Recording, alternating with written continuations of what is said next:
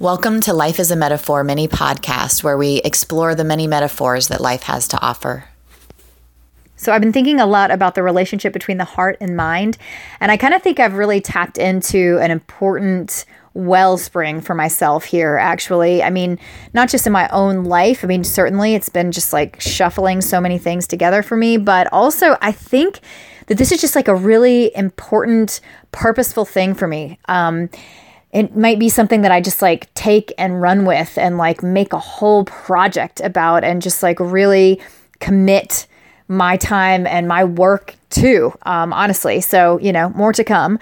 But preliminarily, I just wanted to talk about this metaphor that so obviously sort of jumps out at me and that sort of came out first when considering this heart and mind relationship. I mean, all of this started when someone in one of the personal growth circles that I was, um, you know, listening to her work, and she said um, that the heart is, or no, excuse me, the mind is intended to serve the heart. The mind was always intended to be the servant of the heart, and things are off and awry, and they're not in right relationship with each other if the mind isn't serving the heart. You know, the heart is the higher consciousness, and that the mind is supposed to serve the heart. And that is the best use of your mind. The mind is a beautiful tool and this amazing functional um, sorting device, and it's just immaculate art. It does so much, um, but it must be used in service of the heart, or else things go awry. The mind is getting, you know, too much control if you let it have more than that, and you know the heart suffers, and basically you're not steering in the right direction with all your thoughts and you're letting you know your thoughts and your mind just take you into places they're not going to serve you and you know gosh could kill you um, you know emotionally um, yeah spiritually and even physically kind of if you um, kind of let this mind not serve the heart. Let it be used as this beautiful tool that it is but not in service of the heart okay? And i mean there's much of that that I find beautiful, much of that that I think is true, much of that that's just amazing to consider, you know, just like, hey, what an interesting idea. Um, but immediately I started seeing like all these metaphors in it. Um, I've heard people talk about men and women that way. I mean, I've definitely heard a lot of people saying like men are like the mind, right? Well, we associate women more with the heart and men more with the mind. But I've heard people talking about men saying, you know, men are very useful and like great at discernment and calculating, and it's a work of art. And, um, you know, they're, they're such an amazing sort device.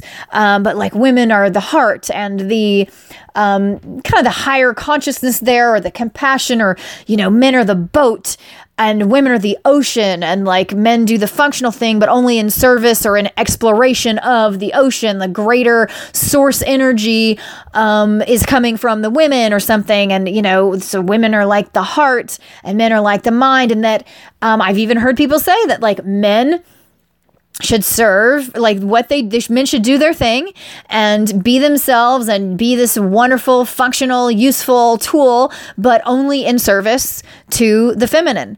Um, and if they are not in service to the heart and in service to the feminine and, and source of uh, in service to that source energy then they will be astray. Everything will start to break down. I've heard feminists um, talk about like that kind of being the description of patriarchy, you know, it's like when men started not being in service to the feminine, um, to that source energy, um, then everything broke down. I've even heard some people talking about it like individual men, you know, when they are no longer doing what they do in service to the women that they love, then they fall apart. They become, um, dangerous, sinister. They become um, astray. They are having too much power, or their power gets warped, and um, you know it's death, death, and emotional death, spiritual death, and even physical death. Like is the result of this horrible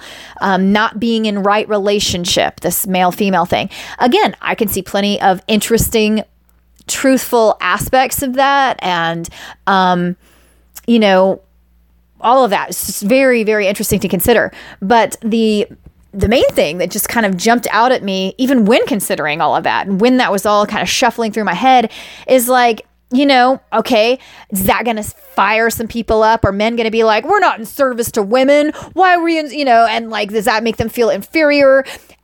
And like, why do we even think like that? You know, so so my point is, you know, is that going to fire somebody up to be told that like, hey, this is the direction, like the mind should be in service to the heart, or the heart should be in service to the mind, or men should be in service to women, or women should be in service to men. And like who cares? That is actually the metaphor i want to talk about is like it shouldn't actually matter now should it? I mean if the mind is in service of the heart or if the heart is in service to the mind like it shouldn't really matter right? I mean same thing if the man is in service to the woman or if the woman is in service to the man um you know, if his actions are in service to the women he loves, or if her actions are in service to the men she loves, it shouldn't matter. What is the deal? You know, that's the metaphor. We always get so adversarial with these things, and it's just like a relationship. That is the whole point. That is what is so beautiful about this that we are talking about relationship relationship the relationship between the heart and the mind and getting it into its right relationship, its place of integrity, getting, restoring the heart and the mind into the integrity of the relationship that they're supposed to have, you know, or into a relationship with the most integrity, you know, that kind of thing. And I feel like the same with men and women, getting them into a relationship, restoring a relationship between masculine feminine, fem- female, male, um, with the most integrity in place. Um, so, and that's that's what's so interesting about this because just in making that comparison, it's like all this other stuff starts to flesh out. Like in a relationship between a man and a woman, um, don't we get so adversarial? Don't we start thinking? Um, that one might overtake us. I mean, that to me is another pivotal sort of key point here is that um, the mind and the heart, if they're in right relationship, if they're in integrity with each other, uh, they don't worry who's in service to who because they both hold the other with honor and reverence and respect um, equally they aren't worried about who has power because it's not a power trip, you know. And when the mind and the heart, or when man and woman, when there is a relationship of any type that is in true balance and true integrity and true unity, there is no concern about one overtaking the other. It, and I've heard, though, how many times I've heard, you know, individuals say that they're afraid that the relationship with the other person will overtake them and they like have to stand their ground and they're afraid of being overtaken by the relationship. They're afraid of being overtaken by the other person. They're afraid, um, yeah, that if they don't have dominance, they will absolutely kind of be obliterated or something. And that that happens. That's what's happening in arguments and these adversarial kind of things. That's why they would get fired up even in the first place, if someone suggested that they should be in service, like if someone suggested to a man that he should be in service to a woman, he would be fired up because he would think that that would like negate him or obliterate him or, um, diminish him or something, you know, uh, because he would think the other would overtake him if he gave any or yielded, you know, and and diminished himself in any way, the other would just overtake him, and that's that's crazy. That's that adversarial relationship. That's not a relationship of unity. There would be no worry of being overtaken um, if there was that relationship of unity. And there would really be no concern with who is serving who. You know, if a woman got told that she was to serve a man, um, it wouldn't bother her necessarily at all. Um, if there wasn't that fear of overtake and that fear of like, you know, I've got to stand my ground or I can't be diminished or whatever, but when you know that both people are equally serving each other, it doesn't matter who's serving who. You wouldn't that wouldn't fly all over you to even be told that because I mean the heart and the mind, I mean it's really nice to go back to that example because sometimes when we start using the personal examples like in our actual lives it's where more defensiveness pops up.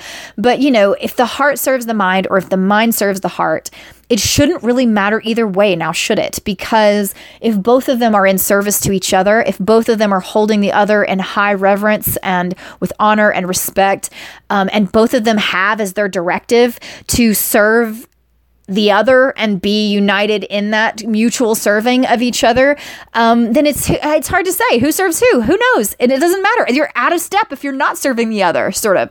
Um, well, not even sort of, like definitely.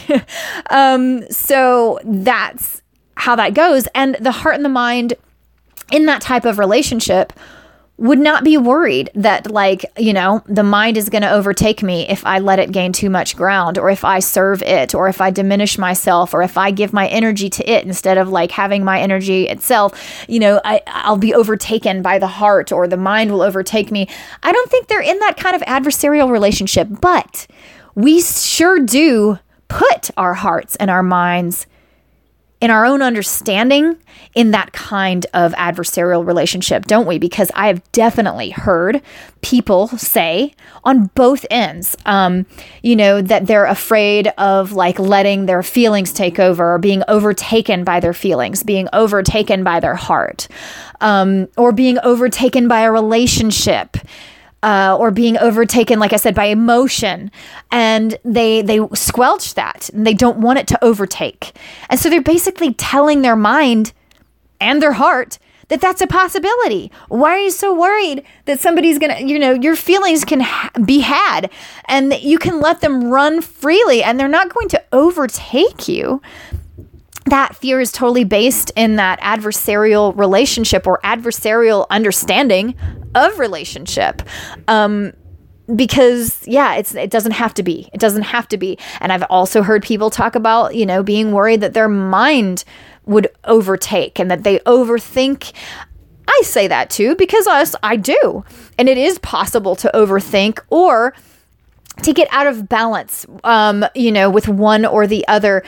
But that is the whole point of how rich and important having your mind and heart be in right relationship together is, you know, so that they are in harmony and in this great you know relationship together where they're mutually serving each other um, because it makes it easier for them to stay balanced and for one not to kind of run um, unchecked without the other one there participating and serving the other. Because if one is going to constantly serve the other, they're both going to be showing up. You're not going to have a situation where they're operating as two adversarial individuals that just cooperate sometimes, um, because it's not going to be like one passes the ball to the other. It's they're in service to each other. Okay, so the mind isn't going to be just doing its thing without the heart showing up and serving it while it's doing its thing. So then the heart will be present and things are balanced.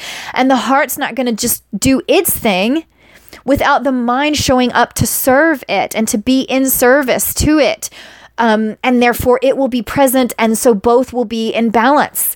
You know but the way that we do it we kind of turn one off and the other on and we kind of see it as like two separate things that just kind of swap the ball or the baton back and forth and that is the kind of thing that does create this like very black and white uh you know human dumb understanding that we kind of have of relationship in general too. And so I'll take it back to that side of the metaphor because like yeah, in relationship you know, what if you were in a relationship where you never had to feel like um your partner or what your partner wanted to do or their lifestyle or their interests were ever at risk of overtaking you or your time, you know, spending time with them and all, you know, wasn't at risk of overtaking you or their opinions or what they think is right and wrong was never at risk of overtaking you and you didn't have to fight back in that adversarial kind of way because it wasn't going to mean you were wrong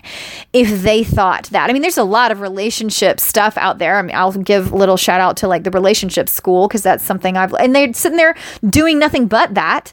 Um, you know, teaching people how to like deconstruct that. Like, hey, yo, just because you are, you, you know, your partner has an opinion and it's different than yours doesn't mean that that will default make you wrong because they're just not adversaries like that. It's not one negating the other. One doesn't overtake the other. Because one exists or is there, it doesn't mean that the other must be negated or leave. You know, that's not how it goes. Um, and so then, you know, in that relationship, they could have strong opinions and those opinions could be really different than yours and it doesn't make you wrong. And even in an argument, they could have had a completely different experience than you did and it doesn't make you wrong. We're not in an adversarial thing where one is going to negate the other or, you know, one, there's only room for one to hold any position of uh, validity.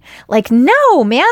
W- what if it was an in service thing where your partner was completely in service to you and you were completely in service to them. And you were also both mutually in service to your own selves, of course, because you advocate you too. But, you know, there was that trust of like, yeah, we have this kind of unity. And so even though I'm having this completely different experience than they are, they're still in service to my experience. Um, and so I don't have to be worried that I'm wrong because they're serving me and they will serve me, or even them having a different experience than me is a way that they are serving me because they're giving me a different viewpoint, you know, and how it's like actually them serving you. And, you know, just being able to exhale and know that there's no tension, there's no overtaking, nothing is going to negate the other. There is nothing like that. There's no passing back and forth, blinking from black to white. Like you're just in constant fluid service to each other, just to exhale and release and know that your partner is always serving you. Um, you know, how great would that relationship be? Uh, people who are in adversarial relationships who think that, you know, they're constantly going to be negated or that they have to hold their ground or that the other partner is going to overtake them. I mean, I've seen actually um, many people who almost have like, you know, that fear of closeness or too much attachment um, and they really think that like having a partner or loving somebody so much is going to just like negate them annihilate them overtake them and women especially um, when a woman is a very chaotic or emotional type of person, uh, you know, I've heard men say like, you know, that they'll just overtake you, you know, or they're worried of being overtaken by that chaos or by that emotion. Um, and so I get it; it's a real thing. But what if there was that deconstruction of that belief that the mind and the heart, or what if we could rebalance the mind and the heart, or men and women, or the masculine, and the feminine, you know, and put it to where it is in right relationship. And the mind and the heart doesn't ever have to worry about the other overtaking because it just, we're, we're, a team. You know, we're going to constantly be in reverence and in service to each other. I mean, if that heart could stand there and know that the mind views it as a higher consciousness and is happy and willing to serve it and respect it every day and to use all of the mind's beautiful skills and all of its artistry in order to serve the heart. Well, wouldn't that put the heart in the deepest state of gratitude and also um, reverence for the mind and its servitude and its help help that it offers you know its wonderful skill would become that much more valuable to the heart and it would just stand in awe of that amazing you know intricate beautiful mind working in servitude to it you know in in its service i guess. Servitude is a weird word. Sometimes it sounds like you know servitude or slavery or something. So like you know, scratch that particular connotation out of your mind. But like if it's working in service to the heart or to you if you're that heart, you know, how much that would put you in reverence and in service to that thing serving you. You know, I mean, you see it just like cycles back around. It's like, gosh, that would put me in service to you, in full gratitude to you if uh, if you were in service to me undying unwavering kind of service to me. Like of course you know that just it just naturally does so. So anyway it didn't matter right? I mean it doesn't matter who's in service to who because it just creates a chain reaction. I mean let's say that it is the mind in service to the heart. Okay, the heart will never misuse the mind then. I mean, because of that deep gratitude and, you know, and I know it's not perfect, you know. I mean, I can almost hear somebody being like, well, that's not true. I mean, you know, and sometimes when people are in service to other people, they do misuse that service and they get greedy and da da da. I mean, like, maybe, okay, maybe, but I'm talking about this constant flow and like this maintaining of this relationship where the other is, they're in service to each other and there's that mutuality and that mutual respect and that mutual reverence and that constant balancing, like reminding each other in this constant way, like we're a team, we're in relationship. Us being in right relationship is what makes this whole thing flow. It's what makes everything wonderful, like in the world. It's what makes the world go round. And so, you know, it's up to us. Like we're an absolute team and we want to make sure that this balancing and this constant rebalancing just happens between us. And it's this, you know, I'm going to stay in constant reverence to you. You're going to stay in constant reverence to me. We're going to constantly serve each other. Like, I'm honored. I'm grateful that you are in service to me. Like, I love that lavish that service that you lavish upon me. And um, I would never misuse you for that because, oh my gosh, I am in such um, gratitude for that. That why would I ever take away that wonderful gift that you're giving me by misusing you? I wouldn't. I want that gift to keep coming, so I will keep it coming. You know, and and even in the moments when I might be tempted to uh, be out of balance with that, or to you know overtake or misuse your service, I just need that one little thought. It's not even a big thing that I have to hold. I mean, it's so easy, it seems. It seems. I understand in real life, maybe not, but like I just have to realize we're a team. We're a team. Adversarial stuff sucks. you know, we're a team. This is how the world goes around. It's up to me and you. We're the flow. We're the circuit. We're the channel. It's between us to keep this flowing and to make everything amazing. If I mess up that circuit, you know, if we get out of step, if we get out of balance, if we become adversaries, all of this wonderfulness that I want and am in such gratitude for is is gone. So like let's keep it here. Like nobody want nobody negates the other. Why would you want to negate the other? Why would you want to overtake the other? So that you could be alone? Like you know think about it. No you want to leave the other there so that you are there with them and that you're constantly serving and feeding each other. So no there wouldn't be adversarial stuff. There wouldn't be any negating the other or like fear about losing ground or being taken? No, because we're a real team and it would be that balance and that harmony, which is the very balance and harmony that would be so amazing in a real life individual relationship, too. Like, people that are in adversarial relationships don't function well. I mean, it's it's no it's no shock. There are so many programs and things out there aimed at getting us reconditioned to understand that, to get us better communicating with our partners and uh, you know, realizing that. Um, so it's it's no big secret. And then to me, this other piece, this other metaphor, this way to understand it even further than just like a relationship between two partners is all this other stuff, like a relationship between the heart and the mind. Man, we do that all the time in our life where we're like passing the baton between one or the other and thinking that one will overtake the other or that one's the bad guy or I don't know. I see it everywhere. But I won't go into all of that because it's just like this whole Pandora's box, in my opinion, of juicy stuff that I do want to explore at length and in detail. Um, but just as that preliminary thing, just like, hey, the relationship between the heart and the mind is such an important metaphor for so many things because relationship is the metaphor. and what relationship even means, you know, and it means teammate and doesn't mean that adversarial thing. And, you know, why should it even matter which one is in service to the other?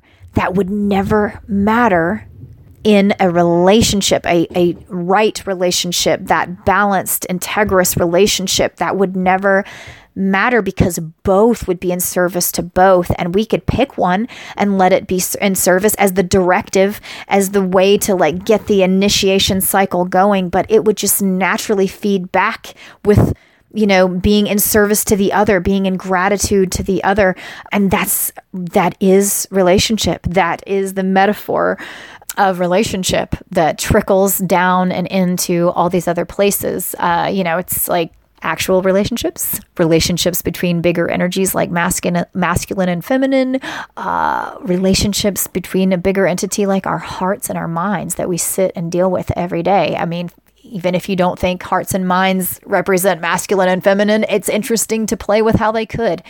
And I plan on it. so we'll leave that for later. Uh, for now, I just wanted to point out the relationship metaphor. Thank you so much for listening. I've always loved playing with ideas and deepening in any way that I can. I find it brings connection back. It enlivens you, especially if you're using real play and games to do it.